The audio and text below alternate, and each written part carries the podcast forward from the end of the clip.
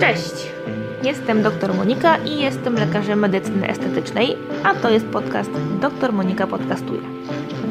Stworzyłam ten podcast, bo wierzę, że każdy ma prawo do jak najlepszej jakości życia.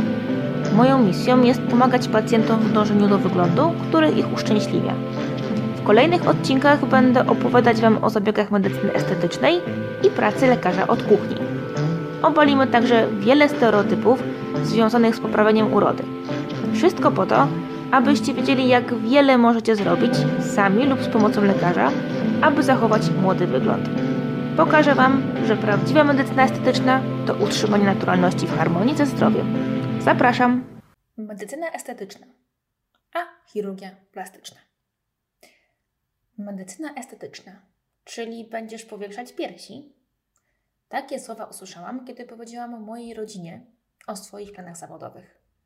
Z perspektywy lat niewiele się w tej kwestii zmieniło. Często podczas spotkań towarzyskich pytana o to, co robię na co dzień, widzę, że odpowiedź jestem lekarzem medycyny estetycznej nie jest do końca jasna i zrozumiała. Jedni mylą ją z chirurgią plastyczną, inni natomiast z kosmetologią. Prawda jest taka, że medycyna estetyczna plasuje się gdzieś w sferze pomiędzy tymi dwoma. Dzięki temu stanowi idealne uzupełnienie i wypełnienie potrzeb każdego w drodze do wyglądu, którego uszczęśliwia. Gdybym próbowała jednym zdaniem odpowiedzieć na pytanie medycyna estetyczna a chirurgia plastyczna, moja odpowiedź brzmiałaby chirurgia plastyczna jest bardziej inwazyjna. Sprawa jest jednak dużo bardziej zawiła. W dzisiejszym artykule chciałabym poszukać dla Was zarówno podobieństw, jak i różnic. Chirurgia estetyczna i rekonstrukcyjna. Przede wszystkim chciałabym, żebyśmy rozróżniali chirurgię plastyczną, estetyczną i rekonstrukcyjną. Najczęściej chirurgia plastyczna kojarzy nam się właśnie z tą częścią estetyczną. Warto jednak pamiętać o tym, że wiele z wykonywanych zabiegów plastycznych ma wskazania medyczne. Należą do nich m.in. leczenia trwałych skutków półrazowych obrażeń ciała, leczenie deformacji wynikających z wad wrodzonych czy leczenie pacjentów nowotworowych. Co z tą inwazyjnością? Atrybutem chirurgii plastycznej jest skalpel.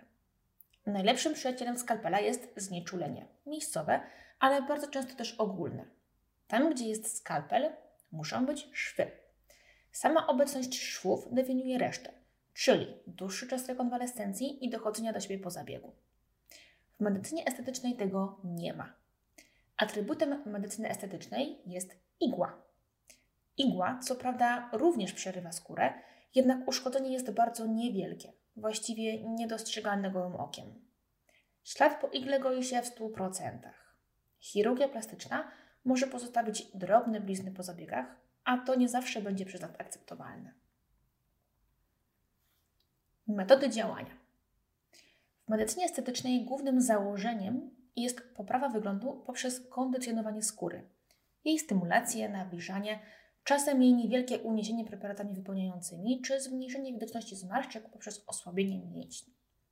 Oceniając z dystansu, nie zmieniamy tak naprawdę wyglądu czy budowy pacjenta.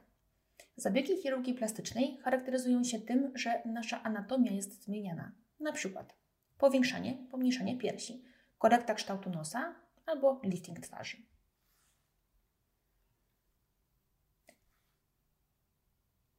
Szybkość efektów.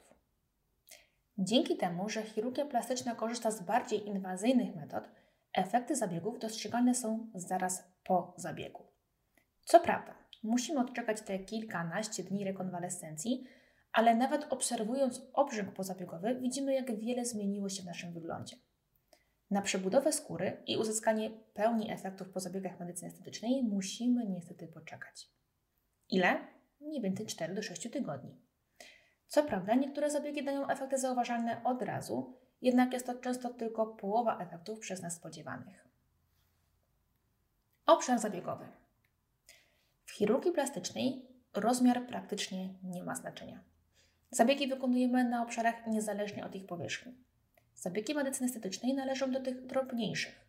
Zarówno jedni, jak i drudzy specjaliści wykonują zabiegi redukcji tkanki tłuszczowej. Jednak do chirurga plastycznego powinna zgłosić się osoba otyła, a do lekarza medycyny estetycznej osoba z drobnymi niedoskonałościami, która chce sobie pomóc w dochodzeniu do idealnej sylwetki. Trwałość efektów. W medycynie estetycznej trudno jest o zabieg, którego efekt byłby w 100% trwały i których nie trzeba będzie powtórzyć w przyszłości. Taka sytuacja ma swoje plusy i minusy. Do plusów możemy zaliczyć to, że zawsze będziemy mogli coś zmienić, że możemy czasem modyfikować to, jak chcemy wyglądać. Minus jest oczywisty. Dla podtrzymania upragnionego wyglądu musimy na zabiegi przychodzić regularnie. Chirurgia plastyczna daje efekt zdecydowanie trwalszy. Jedna korekta skrzywionej przegródy nosowej wystarczy nam na całe życie. O ile przez przypadek oczywiście nie skrzywimy je sobie po raz drugi. Skuteczność. Czytając powyższe akapity można wysnuć wniosek, że skoro chirurgia plastyczna daje nam trwalszy efekt, to jednocześnie jest skuteczniejsza. Nic bardziej mylnego. Obecnie medycyna estetyczna tak szybko się rozwija, że efekty zabiegowe są równie dobre, a leczenie równie skuteczne. Lifting twarzy może nie wyjdzie nam tak spektakularnie, jednak przy zastosowaniu odpowiednich metod zadowolenie pacjenta będzie stuprocentowe.